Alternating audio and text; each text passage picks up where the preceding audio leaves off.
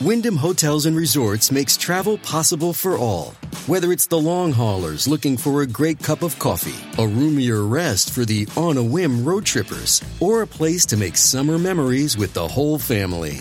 No matter who you are, where you're going, or why, with 24 trusted brands to choose from like La Quinta, Days Inn, and Super 8, your Wyndham is waiting. Get the lowest price at wyndhamhotels.com. Restrictions apply. Visit website for more details.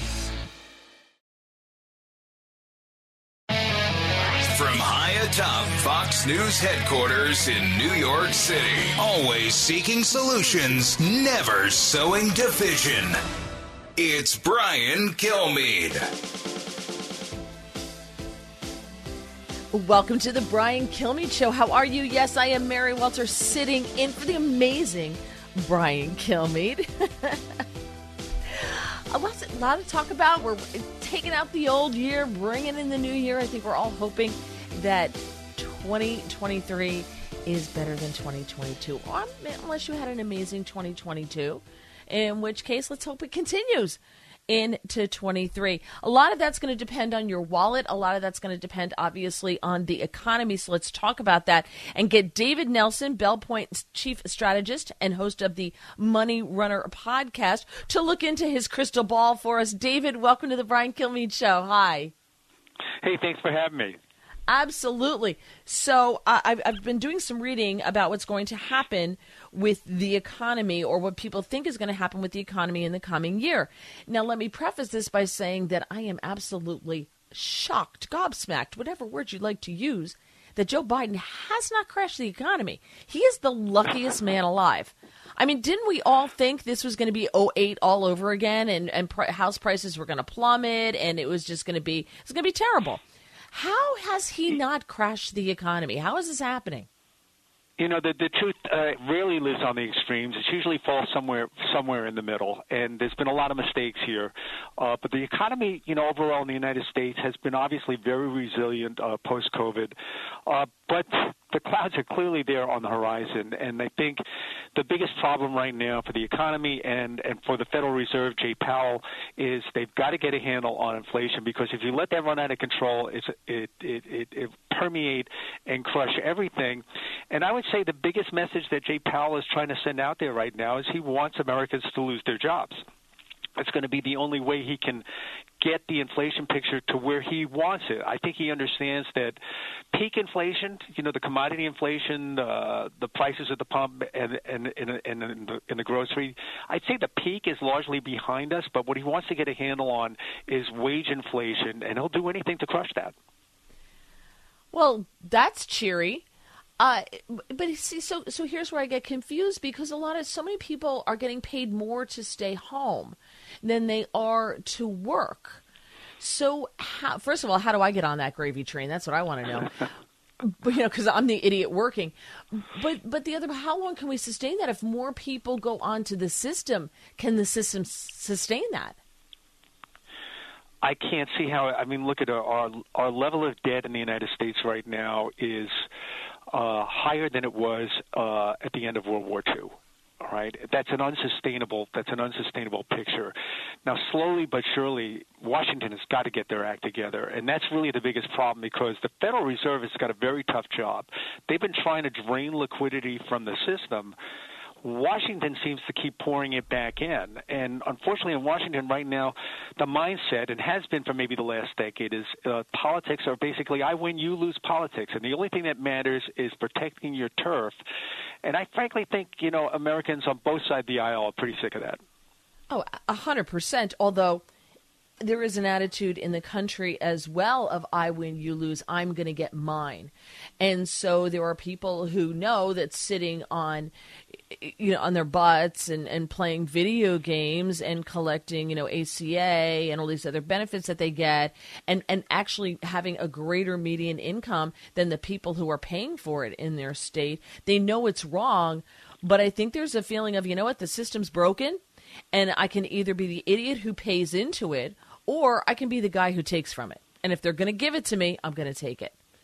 So I think there's that. you know it's all It's always been that way. I've talked to people that had come off welfare back, and, and even when I first started studying this, uh, you know, from an economic standpoint, decades ago, and it was always a system. If you just wanted a little bit of help, you couldn't get it. You had to take all the help. You know, you had to be completely out of the workforce to really get all the benefits of being being in the so-called system, as you as you put it. If you just needed a little bit of a helping hand on on one thing, that wasn't available to you.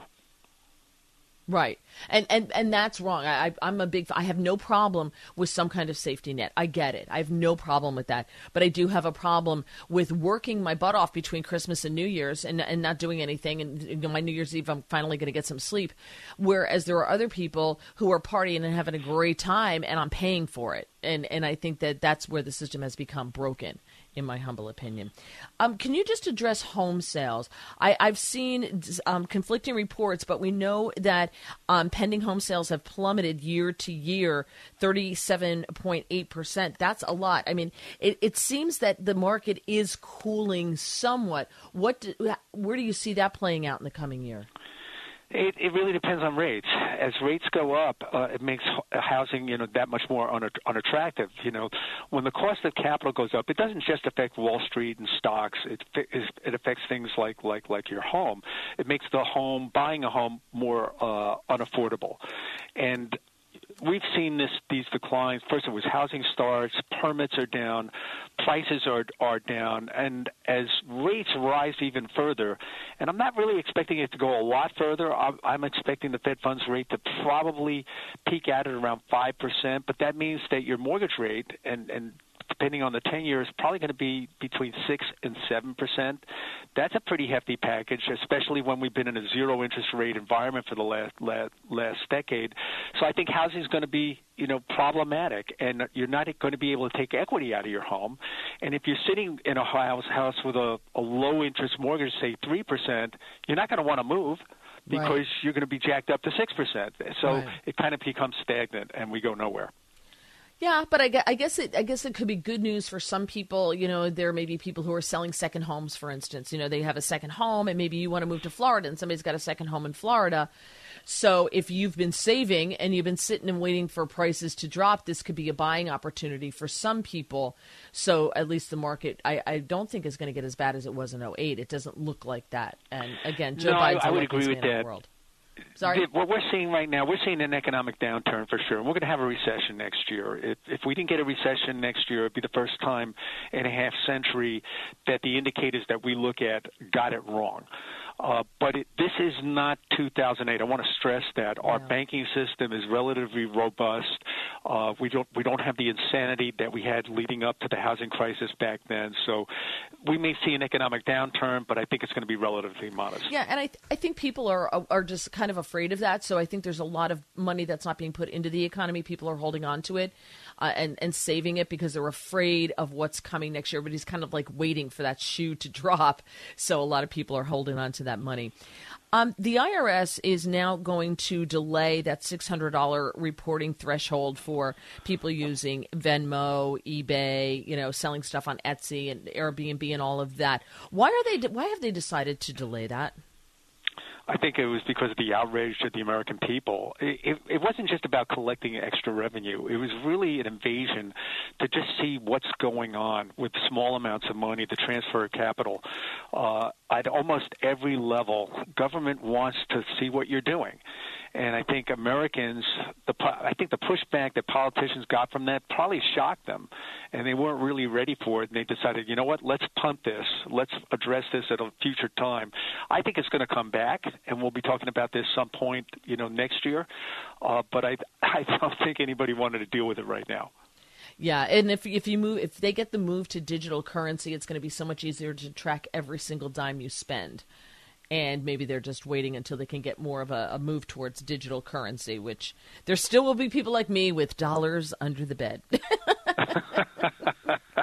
Listen, Americans, when it comes to keeping their own money, if they if they've hit the point where they feel that they're paying out too much of their income, will find a way to say, you know what, the government's now you now you're unfair. I don't mind paying my fair share, but I do believe that this is not fair. They'll find a way to get around it. Even Donald Trump said, "Yeah, I, I didn't pay taxes or on, on this, or I, I, I didn't, you know, I, I got a better tax rate because I'm smart." It's it's you know what what it really comes down to is you've got a you've got a tax code that is seventy seven thousand pages, right, and most of the lines of that code are are ways to avoid paying taxes in the first place, and and people are going to game that system, and they're going to they're going to use the law. It's not illegal to do this. We all we all take advantage of what we can, where we can. We need a much simpler tax code. You need to just throw out what we have right now. Start all over you know, come up with a base rate. Uh, I personally, I go back to what Steve Forbes had put out uh, years ago, the idea of a, a flat tax that everybody's paying something in the system. You got probably half half of the public right now aren't paying anything into yeah. the system other than the payroll tax. So you need to do that, and overall the tax level would come down, economic activity would move higher, and uh, it, it'd just be a better better system. But right now, it benefits those at the very very top. Right. Yeah. And I would, I would love a much simpler, you know, even Donald Trump was talking about returning your taxes on a postcard because you would know in advance how much you're going to owe, which I think for a lot of people is, is a good help. But the people who aren't paying in, telling them they have to pay in, that's never going to play politically because, you know, you'll have people like on the left or on the right, but mostly I think the left would say, I can't believe you're doing this. Look at what you're making this poor person pay taxes. Look at how selfish the Republicans are. So I just think once you give people that benefit and they get used to not paying, they're not going to start paying. You're not going to be able to force them to start paying. And I, it's that, going to be pretty difficult. Yeah, it's very difficult. it will be pretty um, difficult. I agree. 26 states are planning to raise the minimum wage next year in the coming year. Um, some of them are tied to inflation, and some of them have a cap to prevent against big big jumps. But some of these minimum wages are getting up in north of fifteen dollars an hour, some sixteen dollars an hour. What does that do to businesses and and their personal economy, trying to keep a business running? It'll probably be self defeating. I think what they're going to find, especially look at take an industry say like fast food and this is a, generally a starting area for, for for young people to start out, get into the workforce, get a work ethic, and and make some kind of a salary and understand understand how capitalism works. Those jobs will go away because these businesses will find automation.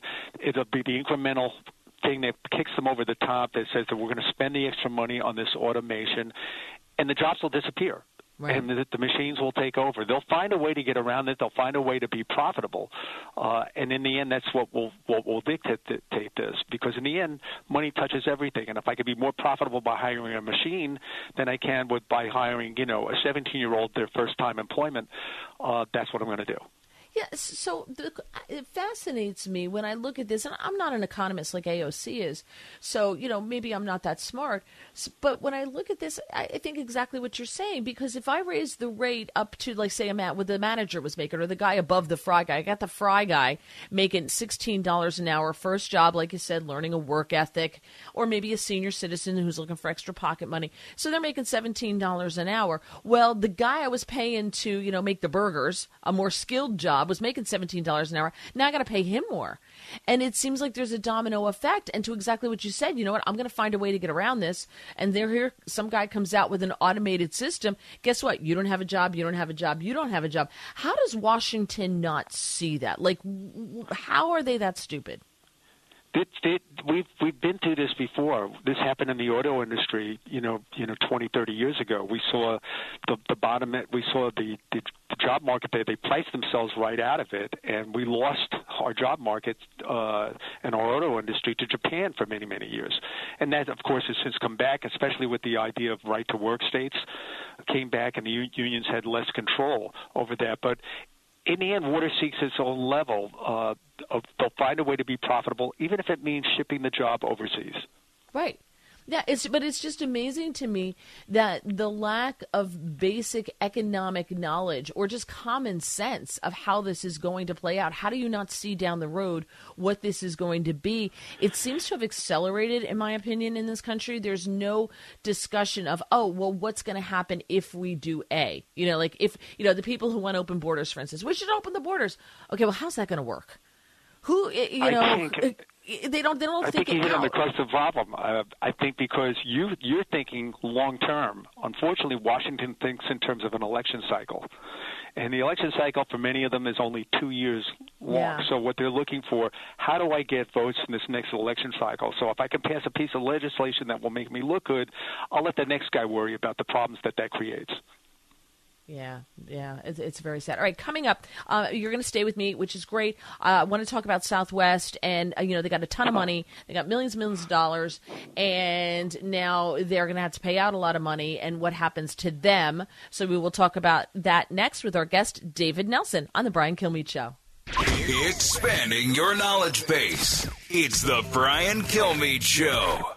I'm Charles Payne. Listen to my Unstoppable Prosperity podcast so I can get you making money right now. Whether stocks are hitting new all time highs or in free fall mode, opportunities abound. So, why are so many potential investors still sitting on the sidelines? In a new season of my podcast, I'm going to get you in the game. After 38 years on Wall Street, I'm ready to impart some lessons and get you invested in the greatest wealth generating machine in history. Listen anytime, everywhere at foxbusinesspodcast.com or wherever you listen to your favorite podcast.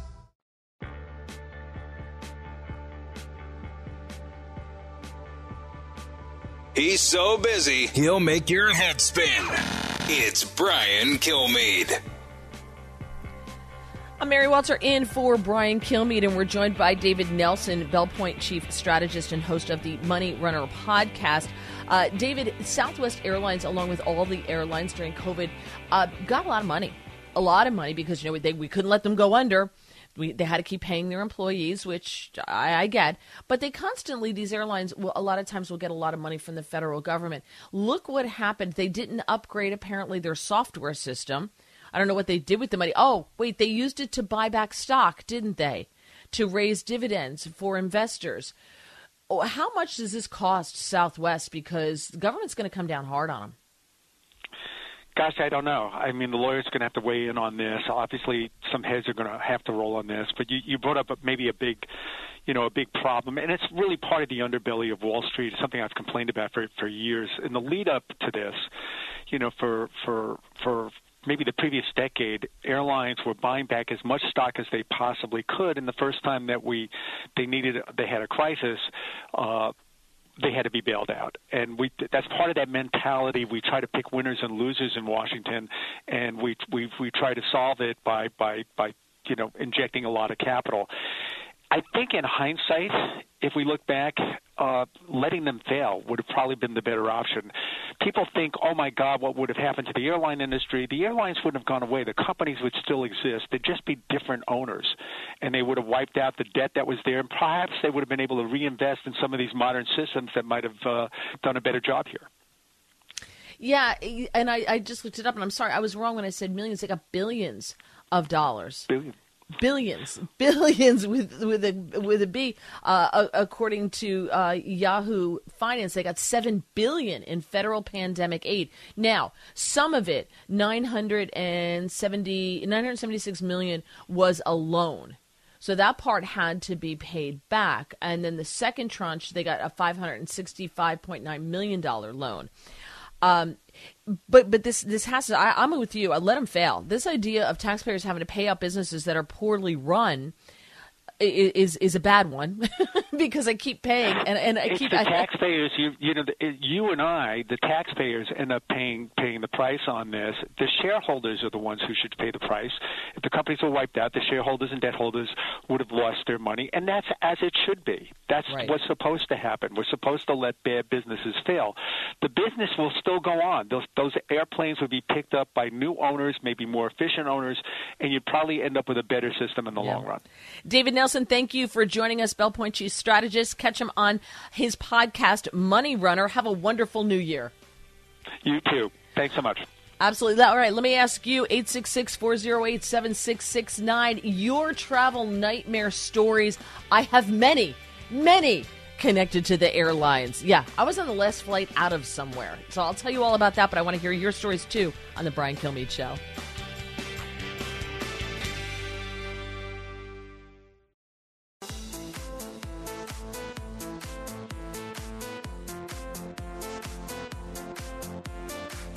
Information you want, truth you demand. This is the Brian Kilmeade Show.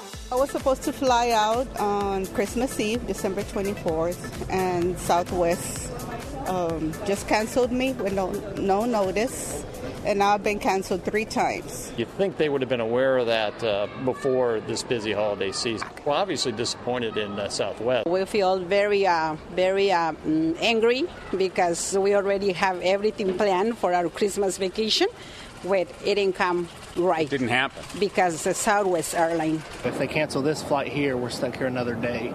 So now I got to hopefully find another hotel, pay for more food, more cabs, you know, just a lot of other things. Um, pay for people to keep watching our house for longer. Ugh.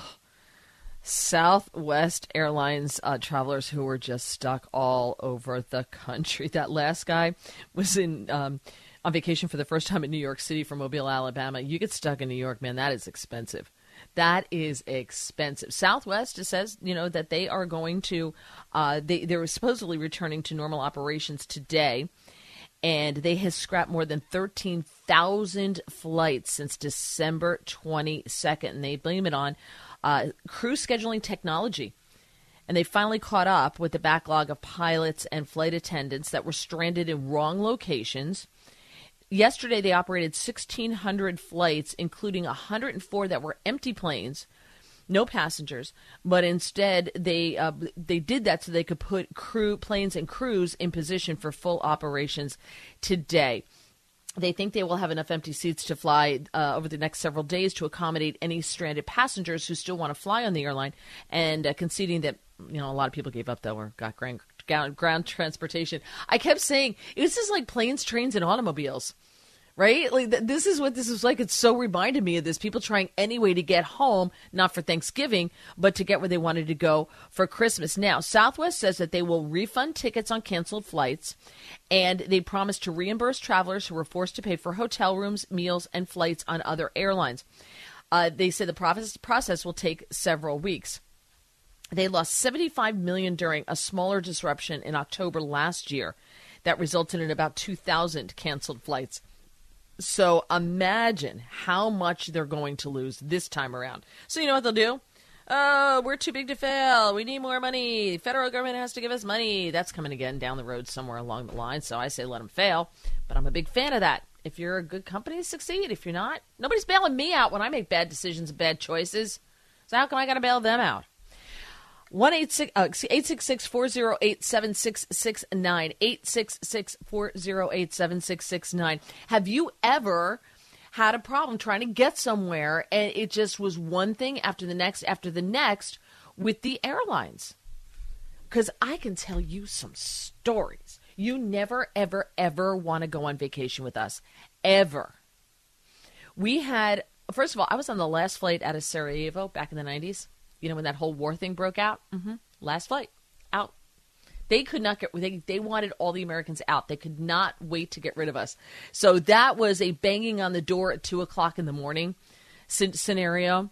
State Department coming to get us out. They're like, "You're out, out. You got to go. You got to go. Get on this bus. We're going." It was like, "Oh, okay."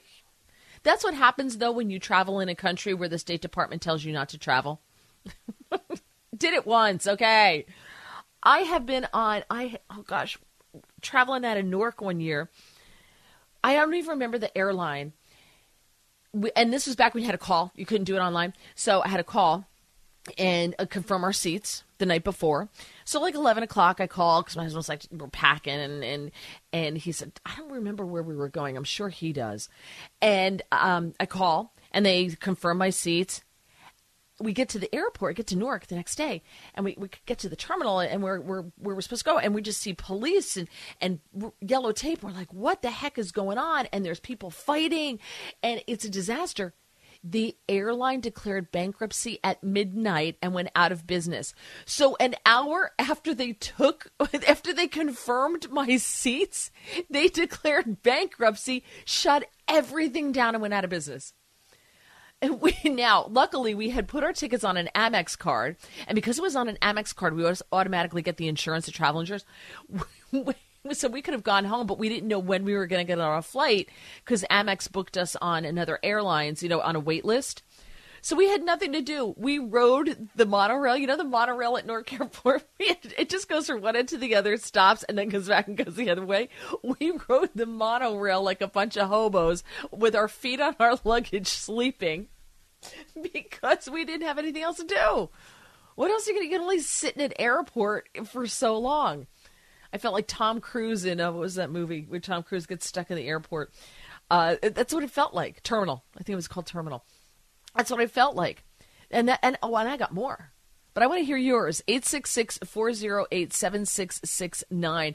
Have you ever experienced anything? It doesn't not maybe not to the extent of what happened with Southwest where you just missed everything. But I'm sure there are people who have missed, you know, weddings and funerals and all sorts of things because the airlines screw up. Now, weather I get, I, I kind of get you can't control the weather. Uh, liberals think they can, but, but you can't control the weather, right?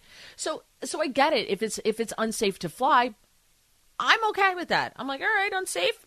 I'll keep my feet right here on the ground. I got you. I'm I'm shocked that technology hasn't progressed past that, but it hasn't. So if it's bad weather, sometimes those things happen. 2019 in the summer, we were coming flying to DC, uh, back from Montana back from Bozeman, Montana. And it was a quick weekend trip and flying back.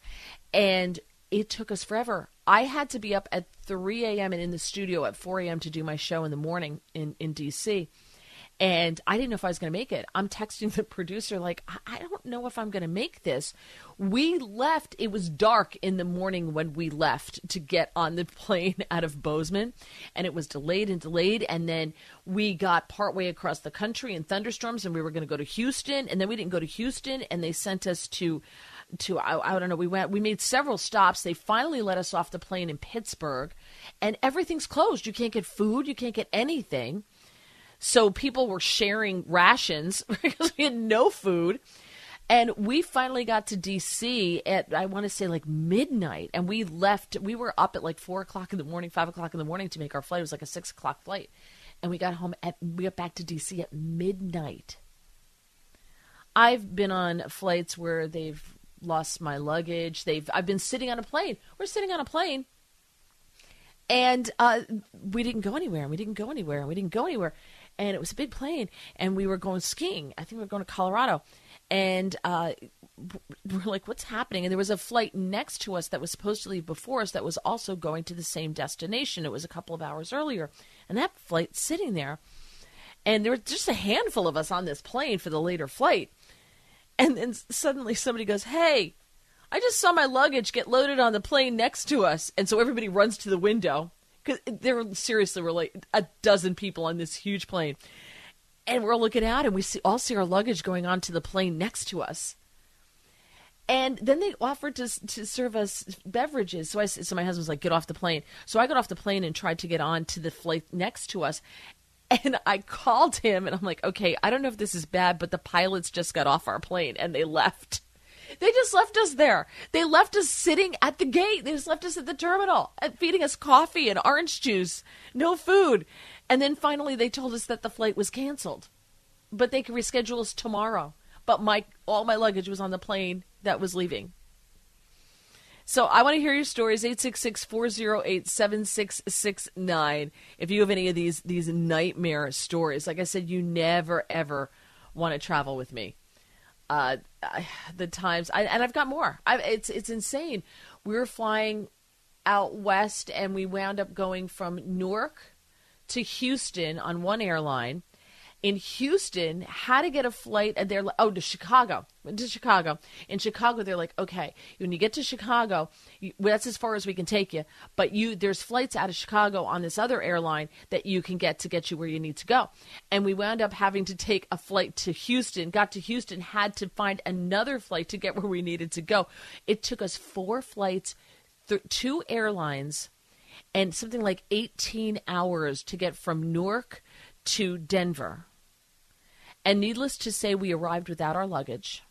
No luggage. Luggage was nowhere to be found.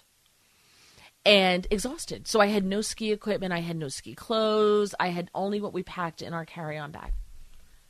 So it's always an adventure. Now, it, recently it's gotten better. 2019 was the was the last one that was really bad, and that was just because of weather. And you know, I, and what bothers me is when you land in a place like we got stranded in Raleigh once because we're coming from Mexico, and that was another one that took. You know, I could have I could have gotten crawled in the back of somebody's in the trunk of somebody's car and been driven over the border and gotten home faster. And we get there, and they didn't they didn't have a crew. They knew the crew was going to time out, but they don't wait until the crew times out before they call the new crew, and you have to sit. And they can't let you off the plane because it's an international flight. So you just sit. Quickly, let's go to Brad in Florida. Brad, you're on the Brian Kilmeade show. Hi. Oh, Brad's not ready yet. Okay.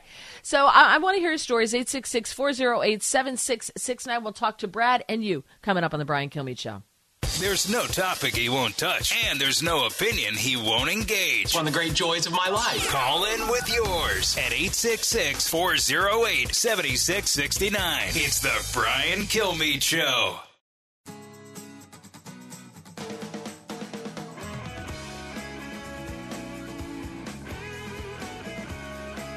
From his mouth to, your ears, it's Brian Kilmeade.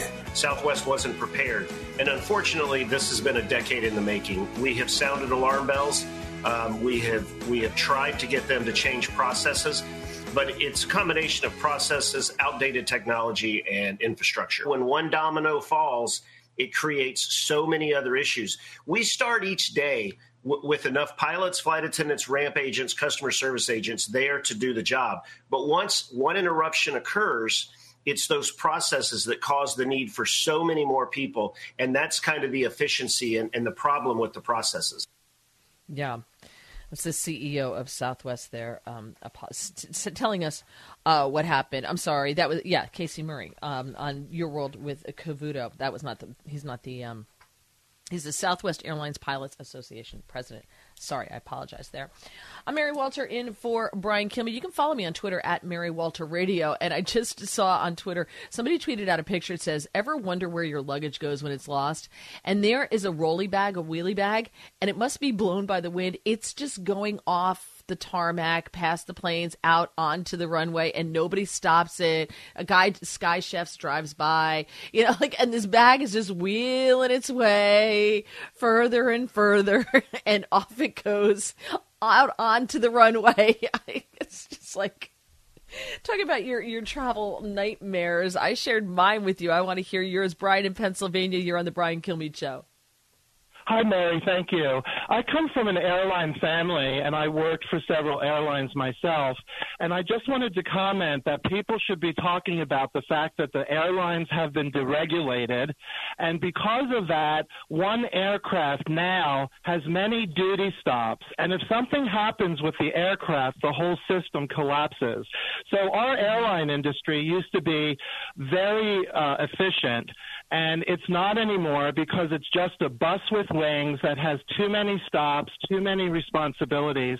My horror story is when I was a, a younger, I was on the last flight out of Warsaw, Poland, under communist rule when um, the country collapsed because of the work strikes. If you remember back, mm-hmm. I think it was the 70s yeah. and 80s. Lech Walesa. My mother was there as a scientist giving a symposium lecture, and we were there. And one day, the embassy, the U.S. flag was pulled in on the embassy, and it was mass panic and we had to rush to the airport. We flew over the trees. We were about a hundred feet over the trees because we had to, they had to get out of the country, and we flew to Germany, and it was a nightmare. And you know what? It was never discussed in the U.S. that the embassy closed, and many people were stranded during that time. Um, but anyway, that's yeah. my that's my story and comment. Interesting, and thank you so much. And, and, and we have to remember, it's not the pilot's fault. It's not the, the the the staff's fault, the crew's fault, and everybody yells at them. And I always feel so badly for them because it's not their fault. You know, they can't make the planes fly into places where it's not supposed to be going. But the his story was very similar to mine getting out of uh, Yugoslavia, the, the former Yugoslavia, the last flight out of Sarajevo. But it was different in that the State Department knew we were there, and we we had seen them through in our week that we were there. They they knew where we were. We knew who they were. It was very obvious. And you know, we got the bang on the door at two thirty in the morning to pack your stuff and get out. And uh, so it was a little bit of a different um, but but there was a lot of panic getting on the planes because there were a lot of people trying to get on the planes planes to get out. Let's quickly go to Donna in Oklahoma. Donna, welcome to the Brian Kilmeade Show. Hi. Thank you. Thank you. Um, I'm a Southwest employee, and um, I just want to apologize to everyone for what happened. Uh, it has been in the making for a while. Our current CEO has only been on the job about a year, so he in- inherited this problem. Um, but our customers have been great. They have been understanding. I know that everyone was frustrated, but I just have to compliment our customers for understanding that the people on the ground had nothing to do with this, the flight attendants, the pilots, and everything. Um, and then also, um, Southwest has a very good balance sheet. So um, I don't think we have to worry about Southwest going bankrupt. It is the largest domestic carrier in the United States. But hopefully, we'll take some of that money and upgrade those systems so this will never happen again. Once Yeah. again, we apologize. Sorry, guys. Yeah. No, I I feel so sorry for you. The, the the stuff that is hurled at the people who are, you know, the customer service face to face. I could never do your job. I'd last five minutes and somebody would pop off at me and it would be all over. So bless you for keeping your cool and being able to do it. I hope 2023 is a better year for you, Donna. Thank you. And very quickly, Brad in Florida, you are on the Brian Kilmeade Show. Hi, Brad. Good morning. Thank you. Um, uh, first of all, love you, Mary. Love when you fill in. Oh, thank Um, you. I love you too. I I retired from uh, Continental Airlines, and back in the '80s, we there was a huge blizzard that came across the uh, the country, and uh, uh, Denver was our main hub, and it completely shut down Colorado. And I had a family that a very arrogant family that you know even the the little kid was uh, uh, dressed in uh, fur fur jackets Mhm. uh, came up and they were going to Vail for Christmas and they wanted me to charter them a flight. They demanded it. And I said, listen, you know, Colorado was shut down. Even uh, first of all, I can't charter you a flight, but second of all, even if I could, it ain't going anywhere. And they were not very understanding at all. And, and actually, the uh, police eventually had to come and and uh, step in and say, listen, you know, do you want to eventually go to Colorado, or do you want to end up in jail for the whole weekend? So it's like the last lady said, it's not the people Right. on the ground's fault, Of course uh, not. especially when it comes to weather. So you know exactly, and, and I got to run. But Brad, thank you so much. I, I- like I said to the last caller, I can't do that job, so I'm appreciative of those who can. And I, you know, weather. I've, I've been shuttled all over the country. Like in 2019, I was in Minneapolis. I was we were supposed to go to D- Dallas. We wound up in Pittsburgh. We're all over the place. But you know what? We were all in it together, and it's it's not their fault. It really isn't. So uh, it's nice to know you're kind of not alone. You know, this happens to everybody. It just happened at a really bad time. I'm Mary Walter, and you're listening to the Brian Kilmeade Show.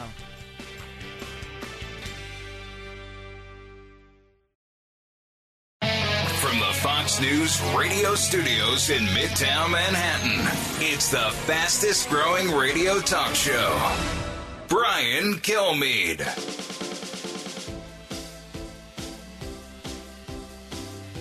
Thank you for that, Frank. I am Mary Walters sitting in for Brian Kilmeade.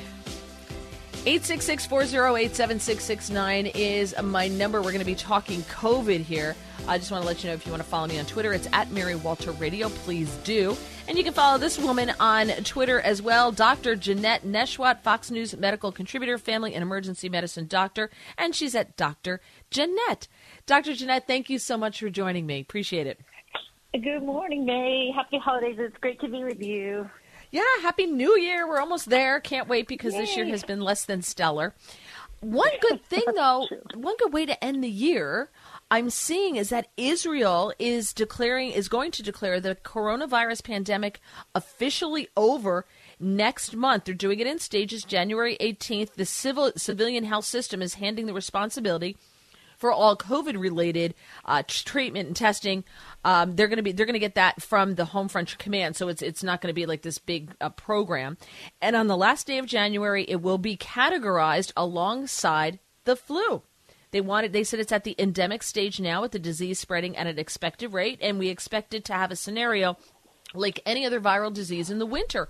This is good. Is it premature?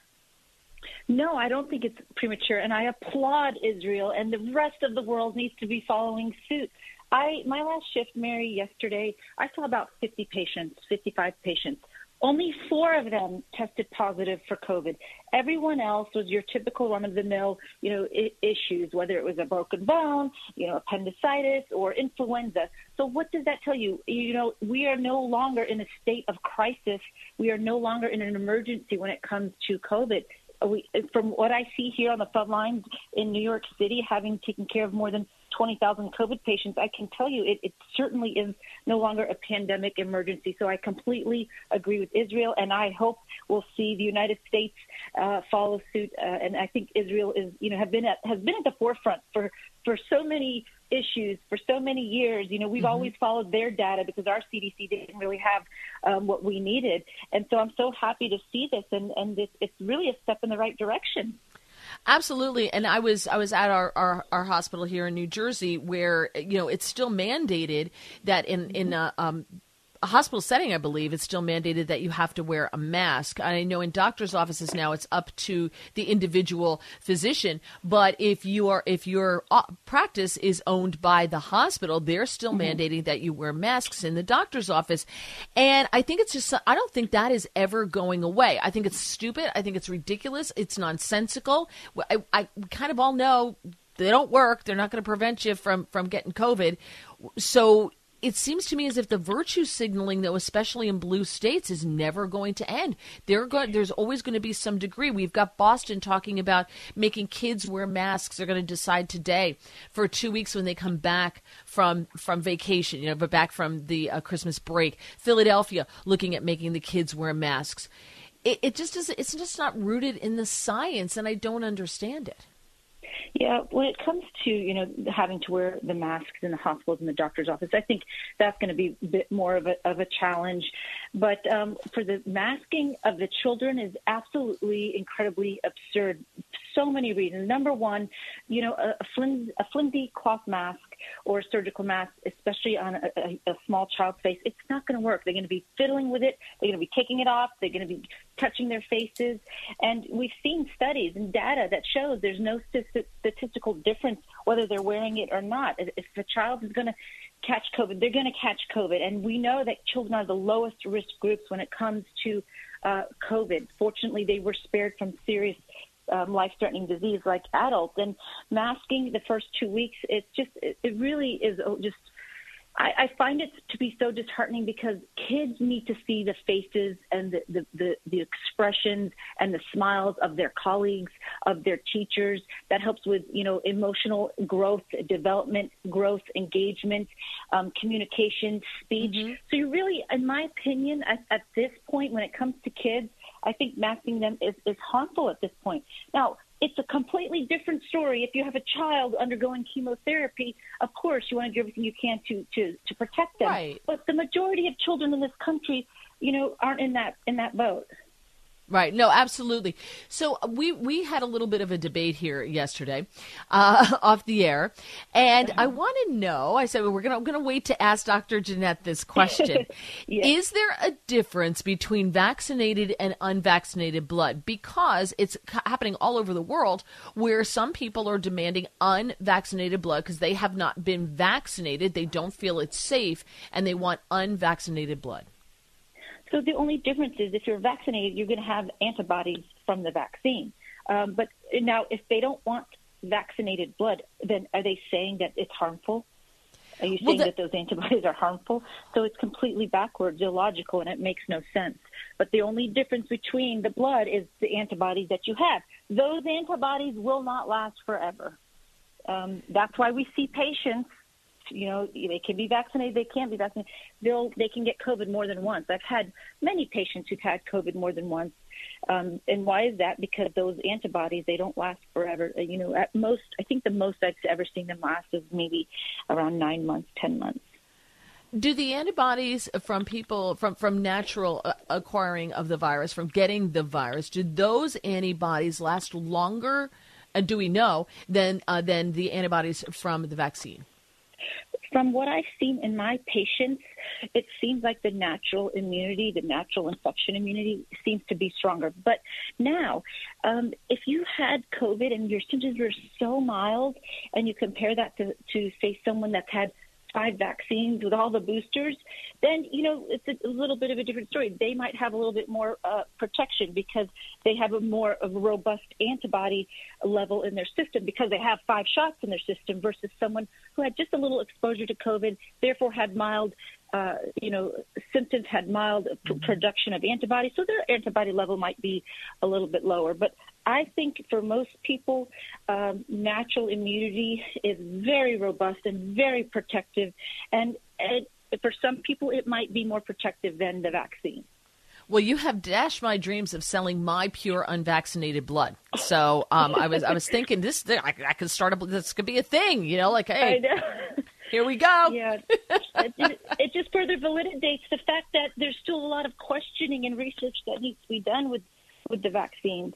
But you know, we have literally billions of people across the globe who have been vaccinated. Vaccines do have side effects, but we do know that um, especially for senior citizens, they did do a good job of keeping a lot of seniors uh, Yeah. out of the hospital and from dying. But not everybody needed the vaccine. Well, yeah. When everybody was telling me because I was saying, "Look at Sweden," and telling me that I want Grandma Yeah. to die, and were, was yelling at me, um, "Wow, guess who was right? Right? The, the people who were saying, "Oh, look at this country! Look what they're doing over there! Look, look, look what uh, Israel's doing." Uh, Yeah. One last thing: um, we know that China's having an outbreak now because they went for zero COVID, so nobody got COVID. Right? Nobody naturally acquired the the the germ, the virus. So now they're having this huge outbreak. Two planes, half of the pla- passengers on two flights from China to Italy tested positive when they arrived. President Biden is now going to do what President Trump wanted to do, but President Trump was a racist. Um, th- wants to require them to test negative prior to arrival in the U.S. Is that a guarantee, though, that they're not going to test positive when they get here? Well, absolutely not. It's no guarantee. I had uh, when I had COVID in January of this year. I tested negative on Monday. Tuesday morning, I woke up. I tested myself again, and I was positive. It can change in a matter of hours. I see that happen all the time. So is it 100% foolproof? Absolutely not. I think it might catch maybe 20, 30% of people, um, but uh, will that, you know, stop the spread to the United States? No. But you know what? Those people who might be sick, what the heck are they doing getting on an airplane? Stay home, get better, have some courtesy for your fellow neighbor by not spreading it to them. Well, wait, know? but but in all fairness, wouldn't you want to get out of China too if you could? Yes. So I, I hear you. you know, there you go. I, I kind I kind of understand. They're like, you know what? I may have maybe I'm not feeling so great, but yeah, you'll live. Well, Yeah. you'll be fine. yeah, that's true. That's a good point. you know, and one question you talked about when you had it and you tested. So, you know, I I, I had it. You know, I had Delta, Yeah. Lost taste and smell, the whole bit uh, last year. And you know, so a couple months ago, about two month and a half ago, I wasn't feeling great. I had some of the same symptoms, you know, like a little fever, low grade, like a hundred, you know, a little bit of a throat thing going on. And I was like, my Mm-hmm. husband says, you know, you have all the same symptoms of when you had COVID. So I said, well, maybe I should test. And Uh-huh. Yeah. my husband is a is a, a critical care doctor, and he Oh, looked at me and he goes, "Why would you test? Is it going to change anything? You're not going anywhere anyway." And I was like, "Oh yeah, well that's a good point." Well, I mean, I would want to know. That's Why? What would is- what's know gonna- if I was- if I what does it change? Like, is my I- question. Here's what it changed. That's a good question because I'm going home. I'm flying to Nashville right now. If I had COVID, I don't want to spread it to my 70 year old mom. She hasn't had it, knock on wood. But um, that that that would be a personal reason for me why I would want to know. So everyone has their own personal reasons. And Yeah. yeah. I mean, if if for some people you don't need to, but you know, I just for me that's what would be my reason. Yeah, no, I that I, I understand that, but uh, you know what? If you had the flu, you wouldn't want to spread it to her either. So Right. you probably wouldn't go out of out of that. And I think that was the point he was Right. making. He's like, you're not going Yeah. anywhere anyway because you don't feel good. Right. So exactly, yeah, that's true. True. why Absolutely. why would you test? I thought it's a good point. Yeah, I'm just paranoid. You know, my mom, she's a widow. She raised five of us kids on her own, and so I'm extra protective of her more so than others. See, just like those people who get on the plane from China. yeah. Well, I they're just going understand- on vacation. They're going on a vacation to Italy. That's a little bit selfish. Yeah, that is that is very true. It is very true. But you know, this bring this we can wrap this up by saying, you know, whether it is a mild, you know, whether it's the flu or it's just like a mild case of COVID as it gets more and more mild. You know, people used to go to work sick all the time, right? I've got the flu, I got a runny nose, I don't feel Yeah. great, but I got to go to work. We did it all the time. And maybe this is going to change that Yeah. because if you don't know if it's COVID or the flu, you should stay home regardless of whether it's the flu or COVID. Yeah, you know what? It's okay to take care of yourself. 2023 should be a year, a New Year's resolution for self care. Take care of your body. Put yourself first before your before your your job and your and, and your your work because you know there's only one of you, right? So it's okay to take a couple days off and rest, recover, so that when you do go back to work, you're feeling your best and you'll improve your work performance. Exactly. Well, you have a safe flight. I hope you get there. Uh, based on what's been happening, you have have a Southwest. have a safe flight, and, and I hope you have a wonderful time and a blessed New Year. Thank you so much, Dr. Janette Nesheiwat. Very happy New Year. Have a good one. Thank you. 866-408-7669 if you would like to join me. I've got more coming up on the Brian Kilmeade show. Learning something new every day on the Brian Kilmeade Show.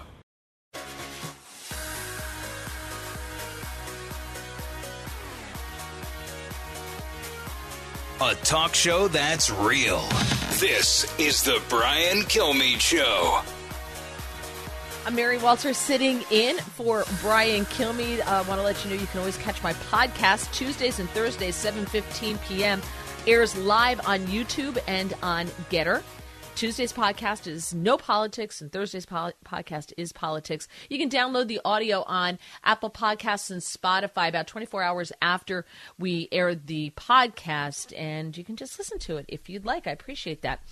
Uh, so we were just speaking with Dr. Janette Nesheiwat. And we're talking about the pandemic. Israel's downgrading coronavirus to flu status. It's going to be around. They're accepting that it's going to be around. It could be the flu, could be COVID. It's going to be treated the same. In the meantime, China has a huge outbreak because they tried to um, enforce this zero COVID policy, and the people had enough of being locked down and being put in camps and everything else to try to keep people from getting COVID, try to prevent the spread.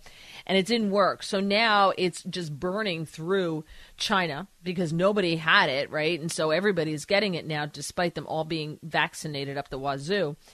And um, in, in Italy, earlier this week, two separate flights from China to Milan, almost half the passengers tested positive from COVID. So, uh, Italy officials have announced they're going to test all travelers coming from China. But that doesn't necessarily mean if you test positive, if you test negative on the other side and you get there and you test positive. When, when we lost taste and smell, we were fine. My husband and I were fine. And then all of a sudden we're like, wait, I can't taste it. Could you take? And we're an hour before I I was smelling something. I was like, oh, that smells really good. An hour later, I had no sense of smell. So it goes like that. And we've got Biden now saying he's going to regulate chi- uh, travel from China. Uh, Brad in Virginia Beach listening on WNIS. Excuse me, Hank. Where did I get Brad from, Hank? Sorry about that. Here on the Brian Kilmeade show. Where did I get Brad from? Oh, it doesn't matter. Happy New Year, Mary. How are you? Thank you. Happy New Year to you as well. I'm looking forward to a new year. Listen, I heard you talking with the doctor, she's just a superstar.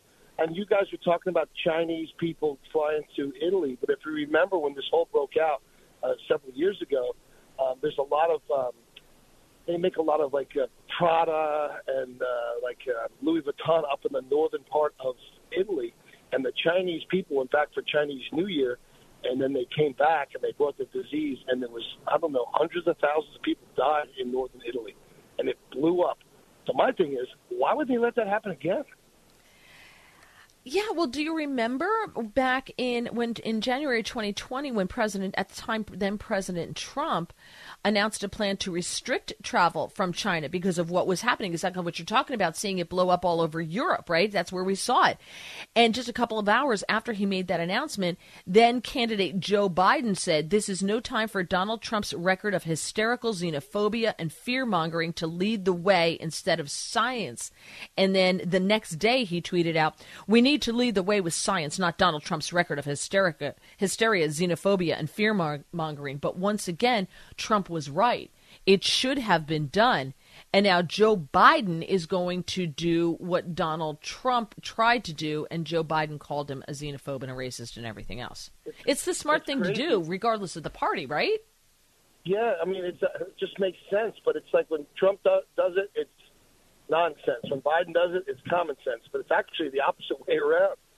But my thing is, all those poor people that died in Italy. There's a lot of large Ch- Chinese population that work in the, in the garment industry up there, and they went home for the Chinese New Year. They came back. They didn't know they were infected, and it just bloomed. It was a, a lot of people. There was a lot of uh, uh, people in Italy that were upset about the fact that the Chinese people came back with this disease.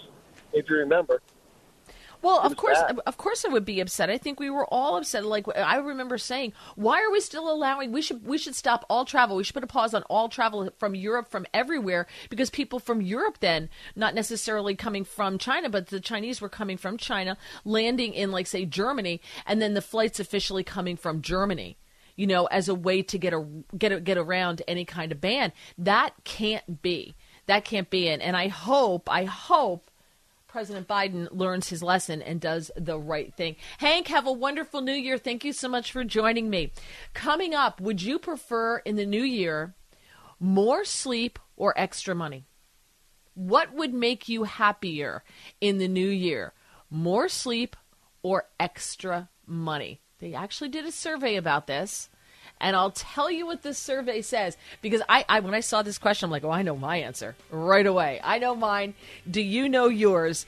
866 408 7669 is my number. 866 408 7669. If you could get one or the other, which would make you happier? More sleep or more money in the new year? I'm Mary Walter, and you're listening to The Brian Kilmeade Show.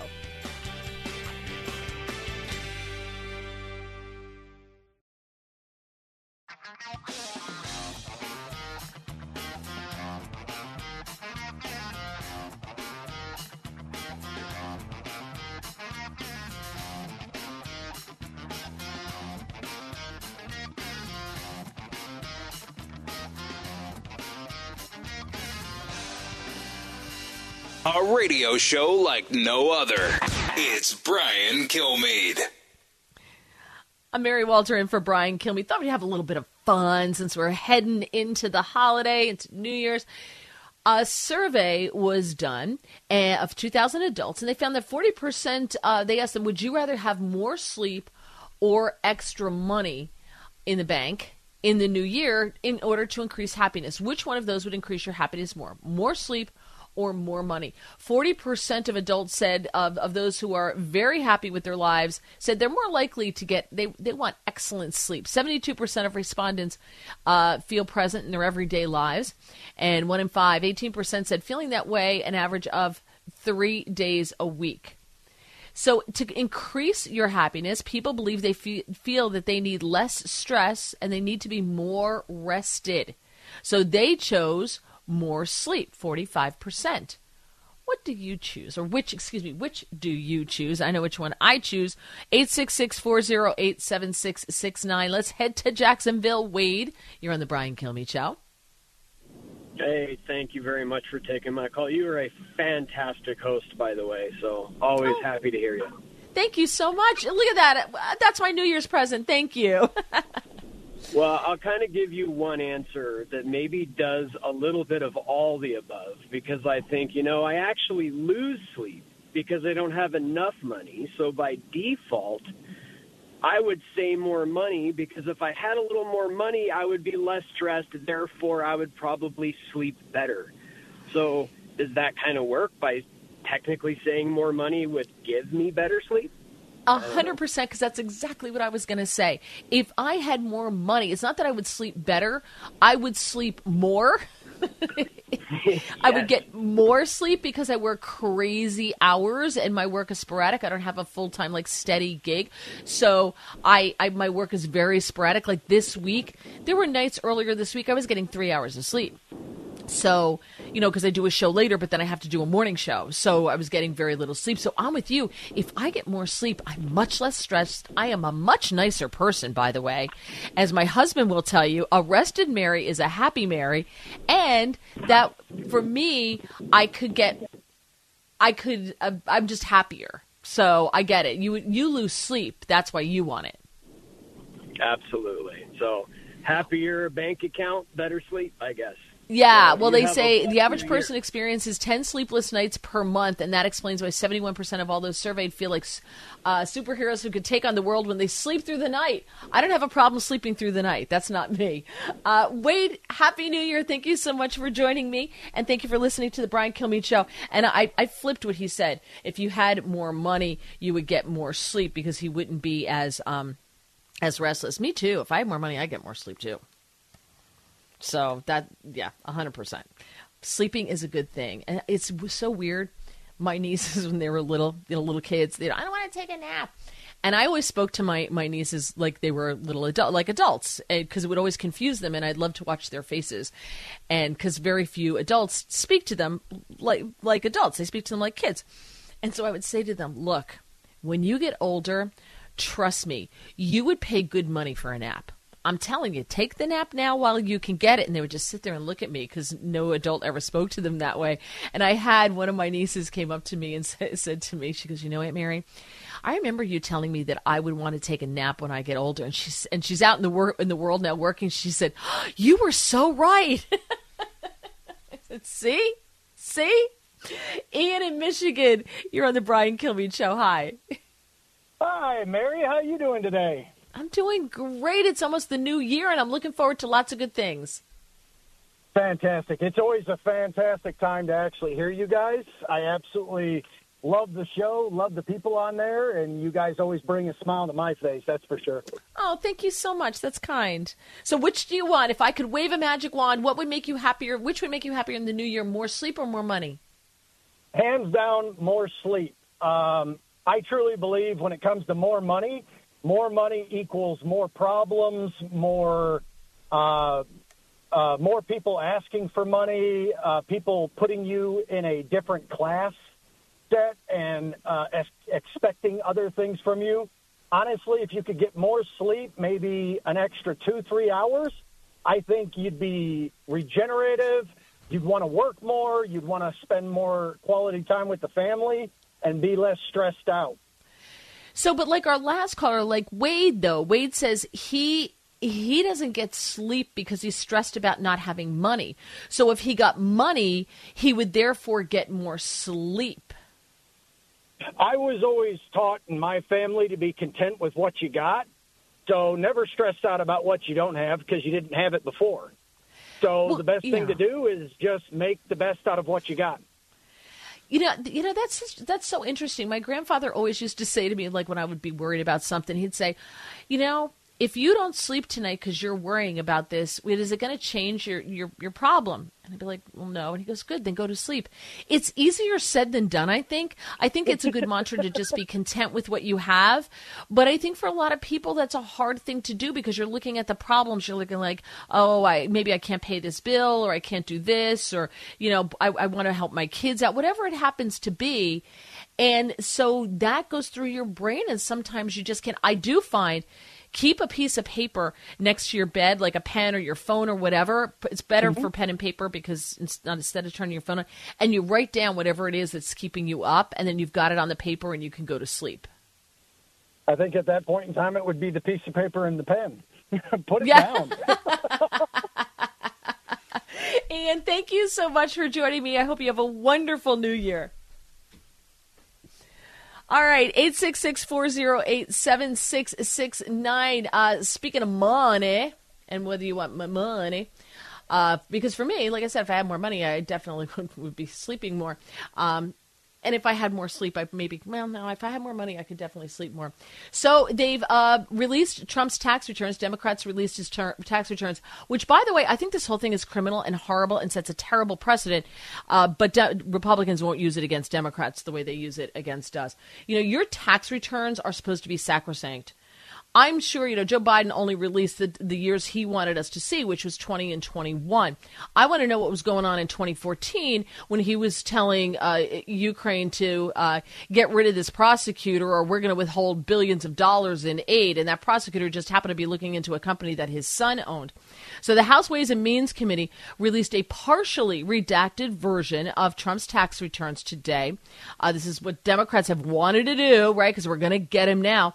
Here's the thing we kind of knew there was nothing there because if there was something there, it would have been leaked out when Trump was president, and nothing was leaked out when Trump was president. So that's how you knew. I, I've always said um, they, they leaked everything on this man. This they they broke every law in the books to try to get him. That they we, we, there was nothing there, and sure enough, they they finally get him, and nothing leaked out. And so, what we learned in t- uh, Trump's finances from 2015 to 2020, uh, the, the redactions only hide personal sensitive information such as Social Security and bank account numbers. Um, of course, they voted along party lines. Republicans said we shouldn't do this. You can literally go online and you can read Trump's IRS form filing from different years. The Supreme Court ruled that he had to turn them over. Um, it shows that he paid little to no federal income tax um, from 2015 to 22 because he claimed billion, uh, millions in business losses, and they write each other off, right? So as as you go through this, his his enterprises uh, reported losses, foreign tax credits, deductions, charitable do- donations, and some other things, but nothing illegal. From what we can see, nothing illegal in here. He used the laws that Congress has put in place so you can hate him and you can say, oh, he didn't pay any income tax. Yeah, but he took a lot of loss, lost a lot of money. And if you don't like it, then have the Democrats change the tax rules. But they don't because they use the same tax rules as Trump does and they make the same money and they pull the same thing. So it's never going to change. This was just a way to try to hurt him and, and just take away more of his rights because they hate him so much. It's really an illness. It really is. Uh, let's head to upstate New York. Jane, you're on the Brian Kilmeade show. How are you? Fine. How are you? You're great. Thank you. Oh, thank um, you. Okay. This is what happens. I am a retired adult. Um, I get my check every month at a certain time. I sit down and pay every single bill, and then it's out of the way, and then I sleep better. So that's how it goes. There's two schools of thought on that. I, for you, that works, and I think that's great. Uh-huh. I was raised that you wait to the la- as long as you can to pay the bill, Ooh. because otherwise you're you- you're taking you know interest away from yourself. And Mm. Now, now that was back in the day. You probably made a lot more money on money in the bank. You know, a lot more Right. interest than Right. you do now. But you know, my father always taught me: you pay your income tax. If you have to pay, you wait till the last day to pay that, because Oh, otherwise no. you're giving them a free loan. And if you're getting a refund, you do Yeah. it right away. There's you know, always tr- the problem that something might come up and take what you're waiting to pay. I, I just, yeah, I, I just don't go that route. I make Yeah. sure everything important is out of the way, and then I- I, can take a breath. You know, I, I understand that because that's a good point. You know, if, if you you know your finances best. Right. Congress doesn't realize that. They think they know how to spend your money better than you. Exactly. But um, but you know your finances best, and if that's what works for you, I think it's a great tip for people who do lose sleep over paying bills and am I going to have enough at the end of the month and all that kind of thing. Because then you know what you have left to work with, and you can budget from there and go, okay, this is what I got till the end of the month. And, and that's that. Jane, thank you. Appreciate that. And you have a fantastic new year. All the best in the new year. I hope you have fun celebrating. All right, more of your calls 866 408 7669. I'm Mary Walter in for Brian Kilmeade. Educating, entertaining, enlightening. You're with Brian Kilmeade.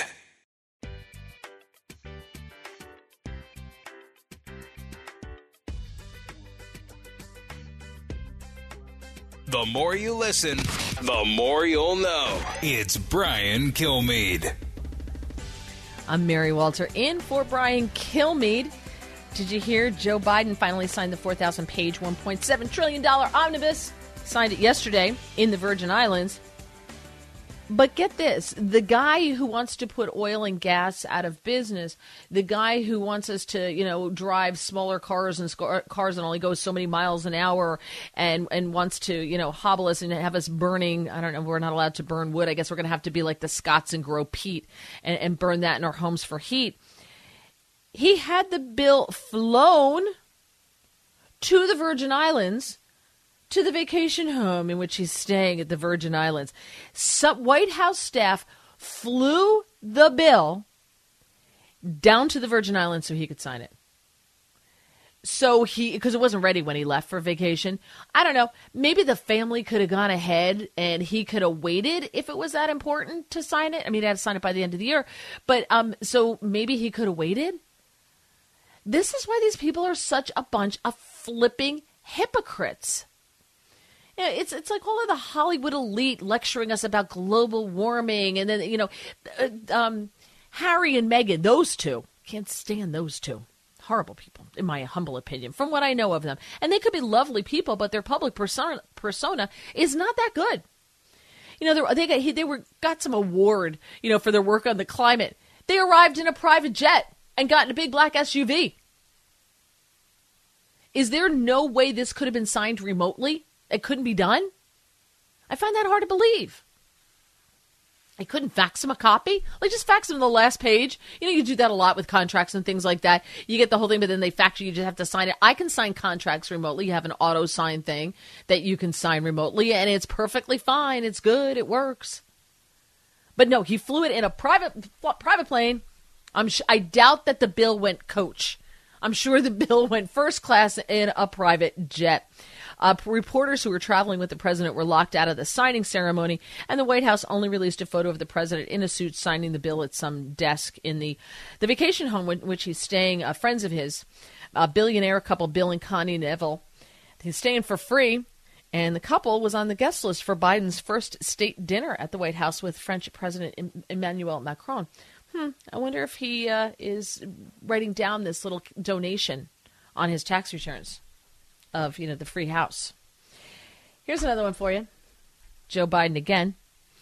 German, listen to this. German researchers uh, purchased, purchased biometric capture devices on eBay. Had no idea what what they were, and I learned a little bit, and didn't know you could buy them on eBay, but they did the, according to the New York Times. Now, the ones that they got, the biometric capture devices that they got, included fingerprints, iris scans, photographs, names, and descriptions of individuals, mostly from Iraq and Afghanistan. Many of them worked with the U.S. Army and could be targeted if the devices fell into the wrong hands, according to the report in the New York Times. U.S. military equipment from Afghanistan is showing up for sale on eBay. They cost under two hundred dollars. Um, where did it? They say where did it? So where did it come from before eBay?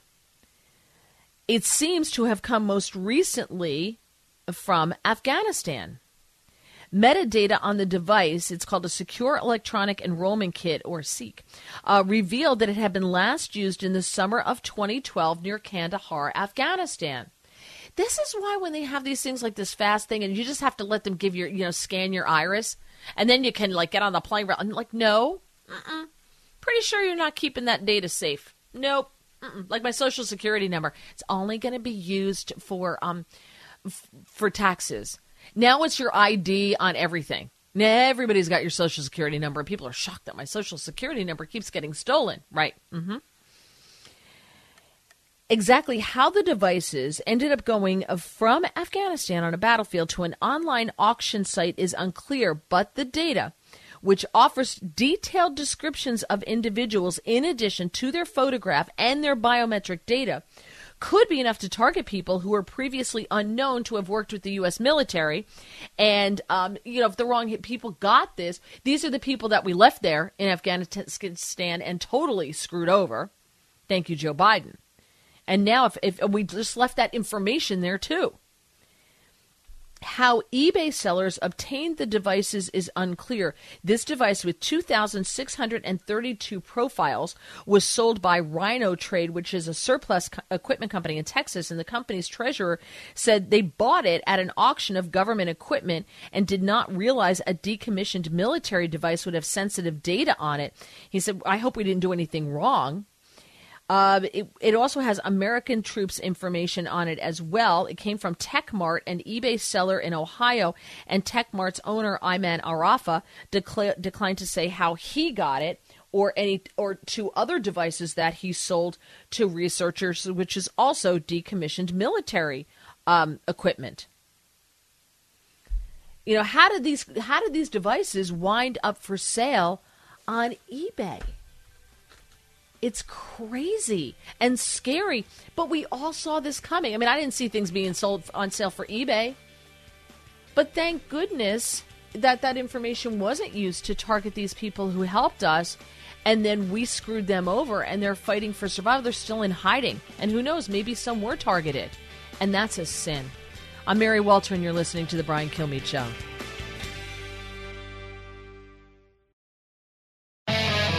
From high atop Fox News headquarters in New York City, always seeking solutions, never sowing division. It's Brian Kilmeade. Mary Walter in for Brian Kilmeade. Thank you, Frank. Appreciate it. Let's talk about your kids and social media. Such a big topic in 2022. Tom Kersting is a family therapist. He's the author of Disconnected, and he is his new book is Raising Healthy Teenagers, and it comes out this Friday. Find him on Twitter at Tom Kersting. That's Kersting with a K. Tom, great to talk to you again. I'm so glad we have you today. Thank you for joining me. Yeah, great talking with you too, Mary. Thank you. So much, you know, this really was the story. The gift of the pandemic, I keep saying, is is parents started to pay attention to their kids. Parents started to pay attention to what their kids were learning in school. Parents started to see how long their kids were on devices, on you know screen time, and started to realize, well, maybe this is not the best thing for my kids.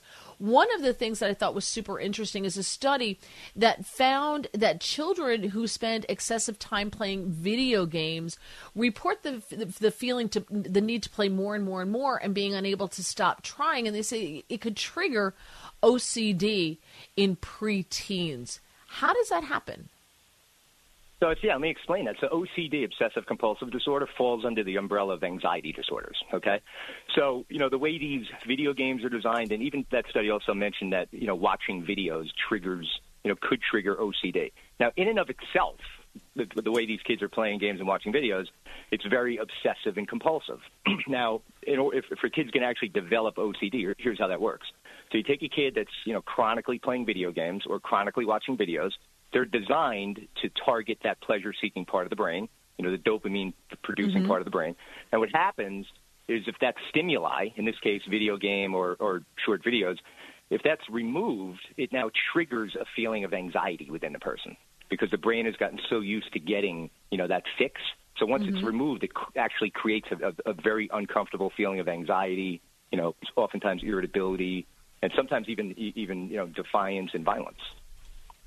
Yeah, it's it's interesting, and, and I know I think we all know like somebody's kid who is into a gamer. You know, I know I know a kid who thought he was going to become a professional gamer and dropped out of college and had a lot of problems, and and finally righted the ship. You know, they finally got it turned around, but it took years and years and years, and disconnecting him from this stuff by his from his parents was very hard. He got very violent and very and lashed out, and and so I see where they can become addictive, but I think you have to have an addictive personality in order for them to become addictive. It's like any like some people can have two drinks at a party and that's it. And other people can't, you know, and, and so I've seen people move on from drinking. They kick drinking, which is fantastic, but then they take up smoking. They kick smoking and they take up, you know, exercising and working out like a maniac. So I think there's a thing, an addictive personality element to this. Am I wrong?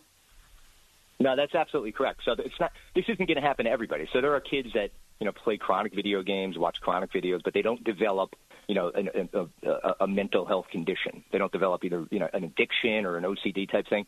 But we're seeing, because of the nature of the world our kids are living in, where this is so pervasive, that we're seeing more and more kids that are developing addictive tendencies. Um, and it's concerning. It's like you're, what you just mentioned about, you know, I think you said a friend of yours whose, you know, son thought he was going to be a professional gamer. I've had so many of those kids in my private practice office you wouldn't believe it. And you know, they really believe that this is going to be their path, or they're going to be a YouTuber or something like that. You know, social media star. And it's just such a bad direction, you know, to really think that you're headed. I mean, there was a study a couple years ago, Mary, uh, where they, not a study, they did a survey among kids, you know, about you know career, future career choices, and social media star was ahead of doctor and astronaut. Wow. Well, you know, it's like basketball player. You know, everybody's everybody's going to be a basketball player, professional ball player. And, and, it's just like you know, it's just not reality. But um, if we, they can make it look at some of these influencers, some of these kids are making a ton of money now. But when you're no longer cute and young, you're not going to be making a ton of money anymore, and you're going to need some kind of something to fall back on. And they they just don't think Yeah, that far ahead. Know, they don't. And you know, kids are just by nature they're impulsive, right? They want they want attention, they want to be noticed. So if you take, you know, some 17 or 18 year old, you know, Instagram influencer or TikTok star, right? And yet maybe they're making all this money, but once they fall out of that limelight, you know, because they experienced that at such a young age when they really don't know how to handle that mentally, you know, a lot of them it, it, it turns into a crushing blow for them. Just like a lot of, you know, you take NFL football players, right? They come out of college, they're superstars, right? Making all kinds of money, and then their career lasts only, you know, three, four, five years, and, and then Yeah. they fall into ir- irrelevancy, and Yeah. um, you know, it affects it affects how they feel about themselves. So you you mentioned anxiety and um, the um, too much screen time in teens, and they get this anxiety if you take it away from them. I've noticed uh, by watching some of these reality shows. I'm a, I'm a big fan. I admit it. I'm sorry. One of my guilty pleasures is Teen Mom, and you're following these girls because I, from from the time that they were you know in high school, and now they, they're you know in their 30s or early 30s for some of these women they all have anxiety. Everybody's in counseling. Everybody's on some kind of medication for anxiety or depression. Uh, at the one of them, you know, they had they get together and they have like a tell-all at the end of the season. And two of them had had a fight at the last one, and one of them had to walk off the stage because she couldn't handle it. my anxieties just so much. I can't even be in the same room. What happened to the ability to cope? It's like nobody ha- what they call anxiety. We used to call Tuesday. You know, oh, there's a bump in the road. There's bumps in the road in life. Our parents are just looking at us and go, sorry, kiddo, get out there and fight. But you know, it's, I talk about this in my book Disconnected, which is all about screen time and how it's impacting kids and so forth. And I have a section in a book that I call social media self-esteem, right, and and, and acquired anxiety disorder. And, and you know, the, the key word there is the word self, self-esteem. And when I'm out lecturing, talking to kids and so forth, I explain, you know, self-esteem. The important word there is self. So how a person feels about themselves, how powerful they are, the amount of joy and happiness they have, only comes from within. It never comes from the outside world, right? So when you're young and, and your whole sense of self is coming from attention from the outside world, it, it actually damages your self-esteem. Hence, you know these these uh, th- this show you just mentioned with these you know young kids getting all this attention, and as they develop into adulthood, they don't really know self. And if you don't know self, you can't have a strong self-esteem. Yeah, it makes sense. I just vividly remember my mother telling me once, I don't care about your self esteem. oh my gosh. Yeah. she was just like, I don't care what your friends think of you. I don't care. This is what you're doing. And that was the end of the conversation. And that was that, you know, and you walked off and you're like, okay, you know, but, but I do think it toughened us up for the real world. And I, I really, I sound like, you know, some 80 year old, you know, kids today are so soft, but it seems like they can't handle any kind of adversity, which is why I think screens and social media are so attractive because you can be who you want to be and and you know TikTok for instance there's they're finding a lot about TikTok now and its effect on kids and a new report finds that harmful content on TikTok can appear within minutes of creating account. They found within 2.6 minutes after joining, users were recommended content related to suicide and eating disorders were recommended within eight minutes. I mean, that to me is just this is everything you want to keep your kids away from. But if that's what you're being bombarded with, this is what all your friends are doing. This is what is being, you know, cool. It, it's got to eat at their self esteem in a bad way, as opposed to my mother's like, I don't care about what your friends think. You know, I don't care about your self esteem. yeah, it's yeah. a different type of damage, I think. Yeah, and you know that TikTok study is is really really terrifying and, and abusive in my opinion. You know the fact that they have such powerful algorithms that they're going to take young vulnerable kids Yeah. you know, down this dark rabbit hole where they're continuously just repetitively watching these you know these self-destructing videos. You know, and they're not intentionally doing that. They just get sucked down that rabbit hole, like I mentioned. And you know they need to be held you know held accountable for this. And uh, you know there's I think some you know potential legislation in play of you know banning TikTok you know, from the United States, mainly because of you know China stealing information. But I personally, I would love to see that, you know, for the just for the sake of our of our kids and and, and their mental and emotional health.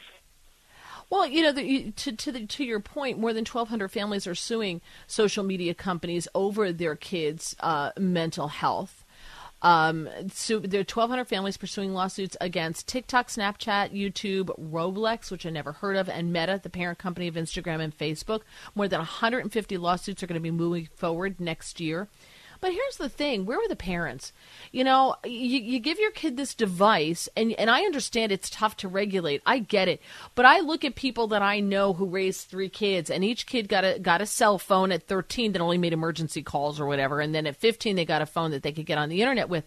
But at night, their parents they had to hand their phone over to their parents, and those That's parents went through the history and things like that. I, you know, where are these parents? You can't just blame these these these companies to parent your children. I don't think. Well, you know? It's something I, when I'm out lecturing, Mary, I, there's something that I call social conformity, right? Mm-hmm. And for example, I'll have a crowd of let's say 300 parents, and I'll say, raise your hand if you think it's smart for an 11 year old to have a smartphone. And never once has anybody raised their hand. And then I go on to say, I'll say, well, great, we can all agree it's a really bad idea for kids that young to have a smartphone, right? Yeah, oh, yeah. Well, you, we, you probably don't realize that the average age of first smartphone issuance is 10 years old.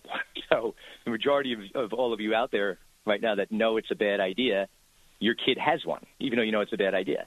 And that's how we operate as humans. We kind of just, you know, we don't mean to do it. It's just a form of peer pressure, even for adults. And we wind up just, you know, conceding and just giving in simply because all the other parents around us are. And Is uh, that it's, a- it's an uphill battle. But is but is that concept a new generational thing? Because I think parenting has changed so drastically with my generation. My parent, my generation changed parenting very, very drastically from how we were parented. And you know, we wanted to be our kid's friend. We gave in. Oh, but everybody else has one. My parents were like, I don't care who has what. You're not getting it. That's it. You know. It, it, so I think we we changed parenting drastically. At least that is my perception of it. Has it changed that Yeah, no. much? Yeah, without no question about it. Like I, I come from that generation too. It was like this is the way it is, right? And it Yeah. was, you know, there's different types of parenting, like authoritative, right? And then there's authoritarian. Authoritarian is no good. Authoritarian parenting is like you're going to do this my way, and you have no voice. Authoritative is all right. I'm going to listen to you, but I'm in charge, right? And these are the rules. You don't make the rules around here. I do. You know, and it's you know that's you know it's it's you know showered with love and support and all that. But nowadays, yeah, it does seem like a lot of parents are just like they don't want their kids to experience any kind of emotional harm at all. You know, feeling Yes. bad. Yes. Um, so they just you know they just give them what they want, and it's it's really it's really damaging. Yeah, absolutely. You learn a lot from bruises, right? you do. You know, if you're out in the playground, the best thing for kids being outside is, you know, get scraping their knee on the playground, you know, when they're Yep. young, getting into a little scuffle with some other little kid. That's how you learn. That's how you develop social emotional skills by being out there, you know, in a social way. Yeah, more coming up with Tom Kersting. Is a new book coming out in February called "Raising Healthy Teenagers." Find him online at Tom on Twitter at Tom Kersting with a K. More coming up with Tom Kersting on the Brian Kilmeade Show. Giving you everything you need to know. You're with Brian Kilmeade.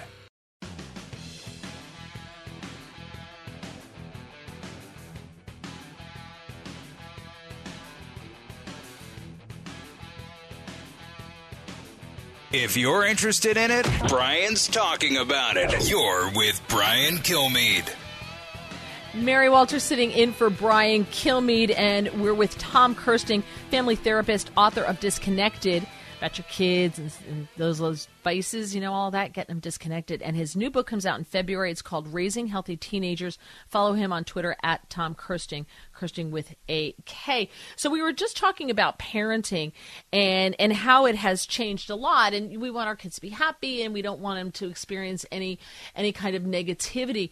But uh, you pointed out a piece from the Telegraph that talks about how social media kills it, it, it, kills creativity. Excuse me. Social media kills boredom that may lead to creativity. And and boredom, a German philosopher noted boredom was the dream bird that hatches the egg of experience. Because so back in the day, we we would because again, I feel like I'm ten thousand years old here. Um, we, we didn't have a device to scroll through and our parents would go like go outside and you know have fun go play. There was like that sentence go play. And we did all sorts of things and and we we built stuff and and you know i dug to china with the kid who lived next door when i was five. And you know we did all sorts of things. Now i think kids just get on the device. So how does that spur creativity yeah, so that you know that's I read that study. I you know I was just like excited to see it because it's something I also talk about a lot in, in my my book, my lectures. So think of it like this, Mary. Like you know you go back previous generations when people were you know waiting for a train, right? Compared to today, if if, people, if you're waiting for a train and there's 50, 60 people there, what's the common denominator? They're all on their phones, right? Yes. So it's almost like every back in other generations, you just stand there and it would just you just be there, you and your thoughts, or you'd read a newspaper or something. Or you talk no, to somebody. No more, yeah, or you have a conversation. Exactly, exactly. Or you have a conversation. Thanks for pointing that out. Um, but nowadays, you know, we are so addicted to these things that we're we're distracting ourselves from our self, our deeper self, and our deeper self is is within. It's where like where our passions and all of our skills and our creativity come from. And the only way to extract those things or to develop those things is in the silence. And I refer to you know boredom as the miracle grow for our mind and our emotions. But you know, we're at a point right now where people don't even know what boredom is, and if they intentionally try to go into that state, they, they'd freak out because they don't know how to, they don't, they don't understand their mind. They don't know how to use their own thoughts. Their thoughts are being used for them. It's very interesting. Uh, it's just a very interesting concept. And, you know, when I said, oh, they'll talk to each other, there is a woman who is probably smarter than Elon Musk, I think, because her name is Mary Jane Copps. She's known as the phone lady. And she has a Business Insider did a profile on this woman. She coaches young people, Gen Z and millennials, to help them feel more confident and less fearful of speaking with people over the phone. She charges $480 an hour for one on one coaching, $365 for 30 minute webinars, and she trains staff for corporations starting at $3,500 a day. And she says these, these kids, they've never had the skills given to them because this is the first generation to grow up without a phone on the wall in the house and you had to answer your parents told you what to say when you answered the phone and you know how to find out yes who's calling please? Like that was the big sin not asking who was calling. My mother would send us back find out who it is you know and, and so it's amazing that they don't know how to talk on the phone. Yeah, or in person. And actually, in my, my next book that's coming out um, in February, Raising Healthy Teenagers, I have a chapter on that about teaching our kids to communicate. And I give an example of, you know, we were in Disney World a few years ago. My wife, my kids, my in-laws, and my father-in-law. You know, he's almost 80 years old, and you know, we'll be online for 45 minutes, and he'll strike up a conversation with somebody behind him and just talk. Yeah. You know, for like 45 straight minutes, right? And that is so important. The ability to be able to communicate fearlessly with other people, even strangers, right? That's how we develop something known as emotional intelligence, which is the ability to understand our own emotions, the ability to regulate our emotions, the ability to empathize with others. And it's called EQ. And the only way to develop a very strong EQ, which is more important for life success than having a high IQ, is from having lots and lots of in person interaction with other people, which is something our kids lack tremendously. Yeah, hundred percent. I've watched them on the beach. I've watched like my, my my nieces on the beach with their girlfriends, and you know, here's a bunch of sixteen year olds sitting in a circle on the beach. Which, by the way, for those of us who are far past sixteen, that's a very intimidating thing to do. And um and, and I'm sitting there with all these girls, and they're all with their face down in their phones, and I was like, I said to my, my sister, I'm like, do they talk to each other? She's like, oh no, they're talking to each other on um Snapchat. That's what they're doing. I was yeah. like, yeah, it's, it's insane. So I'll tell you, I'll give I'll give you another example, right? So at my, my office, my private. You know what? Actually, I, get- I got to tell you, I got to tell you, I'm sorry. We're we're out, we're out of time. We're up against the clock. If you want to know more, you got to get the book "Disconnected" or "Raising Healthy Teenagers" by Tom Kersting. Have a great New Year. I, I, I appreciate you joining me here on the Brian Kilmeade Show.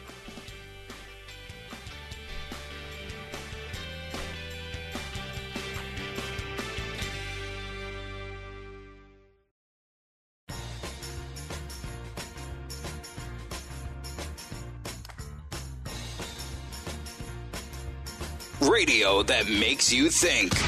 This is the Brian Kilmeade Show.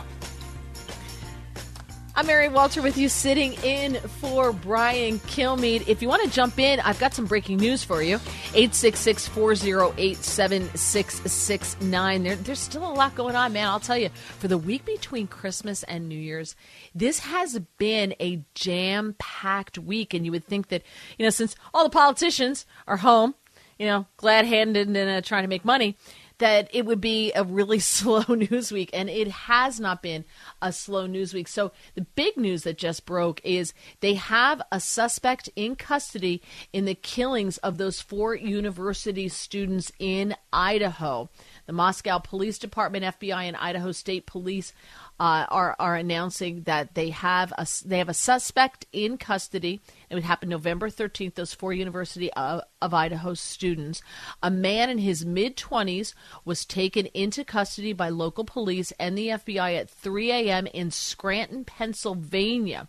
They say the suspect is a college student but does not attend the University of Idaho, and he appeared in court this morning. So interesting. You know, the, the mystery deepens, but um, I, you know, I kind of felt bad. I, I did. I didn't kind of. I felt badly for the police because everyone was armchair quarterbacking their investigation. Oh, they did this. You know, they. Oh, too many people walked in and out of the crime scene. Oh, they drove over the the tire tracks. A- and I get it, but you knew. I don't know. I just like knew they were going to solve this because this is a place in, in I where these things don't happen, and this was so violent and so like not. It was so out of place for that area that somebody knew something. I, I just think somebody knew something. Somebody talked, and they just couldn't say anything. And so um, they're still asking for anybody with information to call. But I think a lot of people really helped in this because this was just so out of the ordinary for that area. So, um, so that's good. So uh, we get if we get another update. Actually, there's an update. I think uh, they said at four o'clock. So four o'clock this afternoon, there will be a, an actual presser, hopefully with more information. But I understand when they can't give you a lot of information. Okay, Kevin McCarthy. This just out about Kevin McCarthy. He clearly doesn't have the votes to be elected speaker. Clearly, he doesn't. You've got Matt Gaetz out there saying no. I'm not voting for Kevin McCarthy. You know, Matt Gaetz says we need to impeach Mayorkas. Kevin McCarthy came out and said there are not going to be any impeachments. We'll do investigations, but we're not going to do you know show trials and, and impeachments for political purposes. Well, there's a lot of people who want Mayorkas to be impeached because of what he's doing to this country on the border. He's not doing his job. I personally think Biden should be impeached for the exact same reason. What is Kamala Harris doing? People are being killed in this country by the fentanyl that is coming across that border. Children mostly being killed by this, and they are doing nothing to stop it. You can't tell me that that is not an impeachable offense. So uh, I know Matt Gaetz is out. Uh, he has suggested Jim Jordan to run. Um, Steve Scalise's name has been floated to run. Andy Biggs openly challenged Kevin McCarthy, so he doesn't have the vote. So here's what he's doing. Kevin McCarthy is floating a last minute deal to try to get these people on board for him so he can become the speaker. So he's offering a rule change in Congress, a congressional rule change that would make it easier to remove him, a House Speaker, in exchange for voting for him. So if you vote for me, I'm going to put this rule change in. Now, based on politics in Washington, when you see these deals, a lot of times the first half of that deal happens and the second half never does. So I would be very leery of this. His offer would lower the threshold required for a motion to vacate the chair.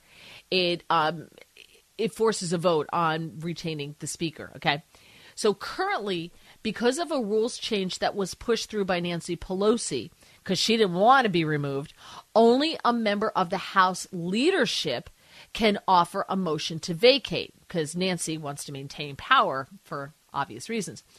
Now, House Republicans, conservative House Republicans, want that standard to be repealed. And they want to allow any one member to force a vote on the speaker at any time. Which, honestly, if, if this is your leader, you should be allowed, anybody who, who he's leading in Congress should be allowed to say, hey, you're not doing a good job. We need to have a vote on you.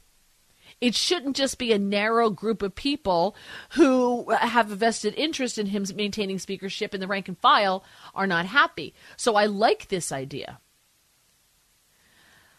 Um, yeah, and, and, Andy Biggs said every member of Congress was elected to legislate on behalf of their constituents. To do that, members must be able to hold their own leadership accountable. accountable. Allowing members to offer a motion to vacate the chair is seen as an insurance policy by hardline Republicans, and many fear that once entrusted, McCarthy McCarthy's then going will, will refuse to threaten a partial government shutdown. They don't think that this is the concern that McCarthy doesn't have the backbone, the spine, the will to fight to stick by his guns. They want Joe Biden to make concessions on policy and they can threaten to shut down the government if he doesn't give them concessions. But will McCarthy have the backbone to do that? Or is he going to do what Mitch McConnell does, which is cave, cave, cave, cave, cave, and give the Democrats everything they want and give up any kind of power or leverage that they have? So, um, again, he needs 218 uh, votes. So we'll see what happens. We'll, we'll see what happens with this. But he is starting to negotiate in order to get uh, what he wants. One other last piece of news that uh, has just come up is okay, the mother of Hunter Biden's four year old daughter, Lunden Roberts, a former exotic dancer that he met and, you know, didn't really remember meeting and fathered a child with her and didn't, there, that was a whole big lawsuit. And he said it's not his and it turns out it is his. And uh, then he wasn't supporting. And then she had to fight him to get his financial records in order to make him pay child support, etc. Well, and, and infamously, someone takes a picture or notes somehow that the Biden mantle where they have all the stockings hung up. This child never has a stocking, you know, not included as part of the Biden family. They are keeping her at arm's distance. Well, she has now made the request through her lawyer uh, in a case where Hunter has asked to lower his child support payments. The request that she made is uh, to f- give her child the benefit of carrying the Biden family last name. Let me tell you, she's no dummy. Hunter wants to lower his child support payments. You know, if Hunter if Hunter didn't blow through so much blow, uh, Hunter probably would have more money in order to support his child. So, a Roberts lawyer asked the court to dismiss the request due to Hunter's long and lengthy history of attempting to avoid discovery by filing endless and recurrent motions for protective orders. And so she she countered with a request that her daughter Navy takes the Biden's last name. to the extent this estrangement is misconduct or neglect, it can be rectified by changing her last name to Biden so that she may undeniably be known to the world as the child of the defendant and member of the prestigious Biden family, her lawyer wrote. I have to tell you, I love it. I think it's brilliant. And honestly, if you're thinking about the kid, no matter how much I can't stand Hunter Biden, I can't stand the Biden family, and I think that they are very, very hinky in their business dealings. That child, though, doesn't deserve to be neglected by by her grandparents. She doesn't deserve to be treated as an outcast because of the way in which she came into this world. Because their son acted irresponsibly. And and listen, so did her mom. They acted irresponsibly. That shouldn't be foisted upon that child. and and I, I think it does harm to that child, and I think that they need to work this out. And should the child have the Biden last name? Why not? Why shouldn't that child have the Biden last name, especially if it's gonna if it's it's gonna open doors for her as it opened doors for her father? Why would you deny the child that? So, you know, we can laugh at it, and I do think, as I said, I think mommy is one smart cookie. But if daddy's trying not to pay, that only hurts a child. Why do you do that? You got the you have the means. Your family has the means. Don't deny the child. It's just petty and and, and irresponsible and, and harmful to you. You don't harm children. It's not her fault the the means under which she was born. Not her fault at all. All right. Uh, if you want to jump in anywhere, 866 408 7669. If you want to comment on any of this, I have some, some more news coming up for you. And somebody is going on tour in the new year. I did a double take when I read it. Wait till you hear who it is. I'm Mary Walter. You're listening to The Brian Kilmeade Show. Diving deep into today's top stories, it's Brian Kilmeade.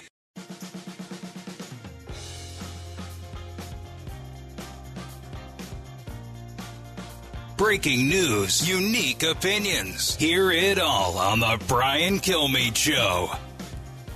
I'm Mary Walter in for Brian Kilmeade. Uh, here's a little bit of something that's not really making the news this week, but you should know about. According to an executive order, it's going to take effect January 1st.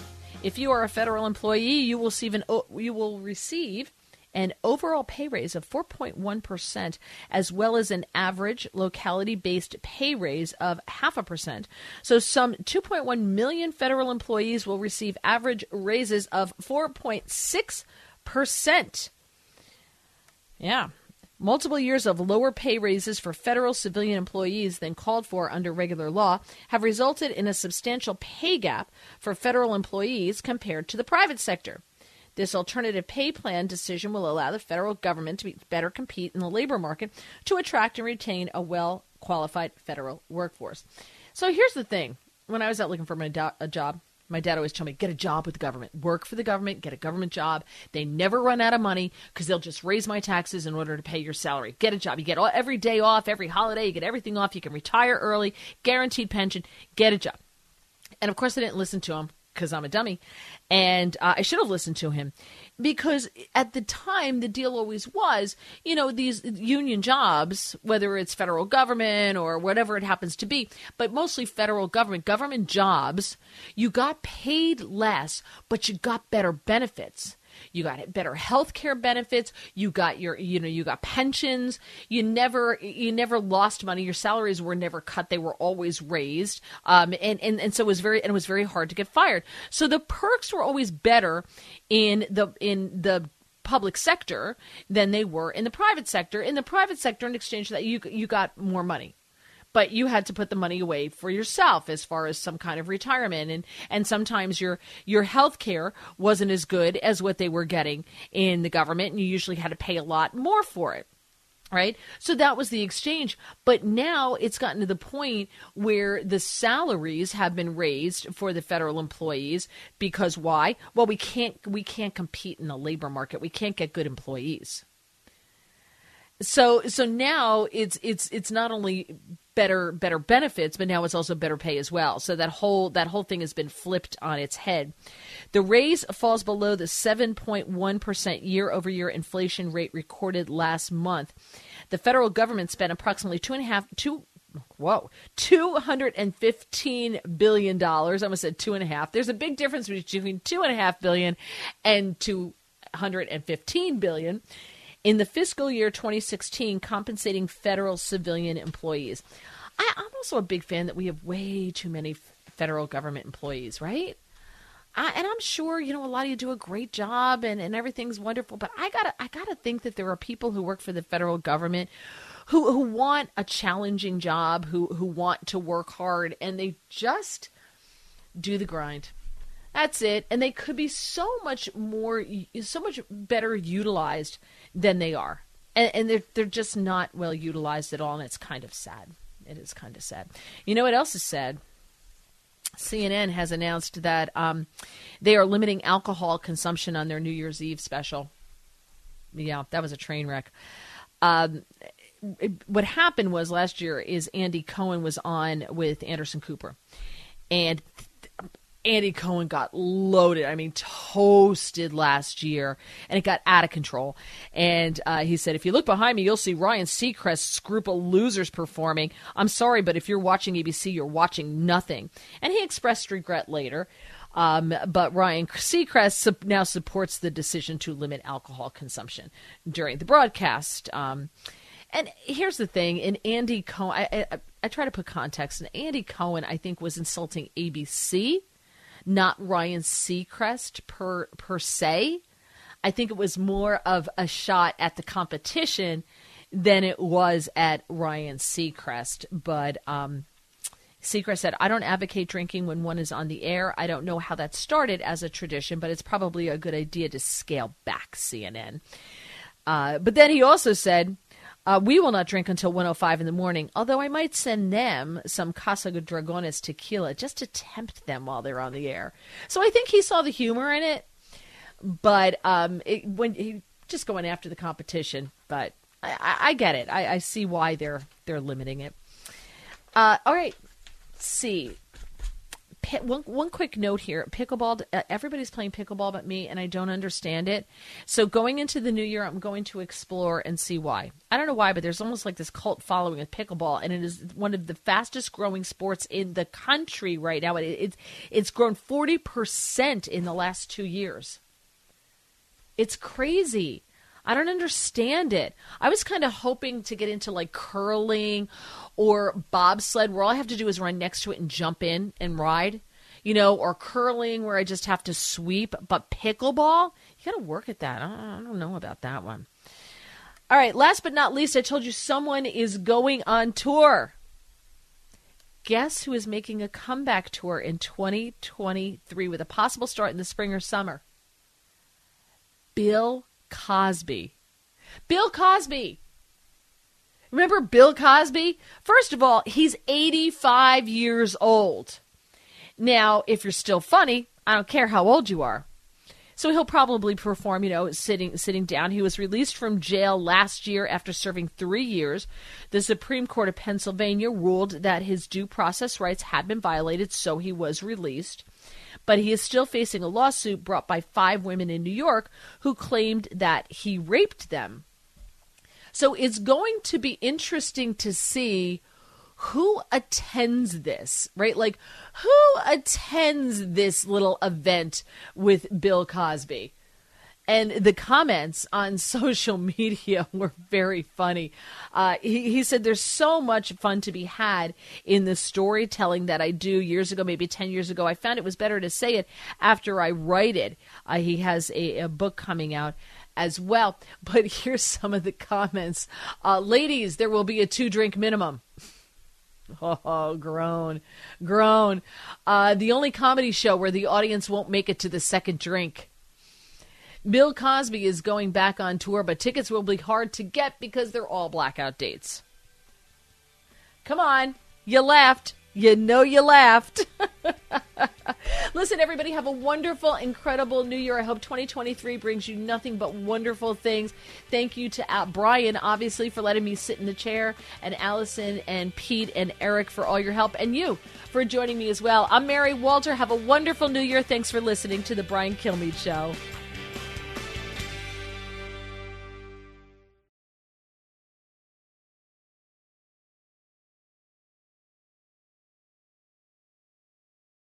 Listen to the all new Bret Baier podcast featuring Common Ground, in depth talks with lawmakers from opposite sides of the aisle, along with all your Bret Baier favorites like his all star panel and much more. Available now at FoxNewsPodcasts.com or wherever you get your podcasts.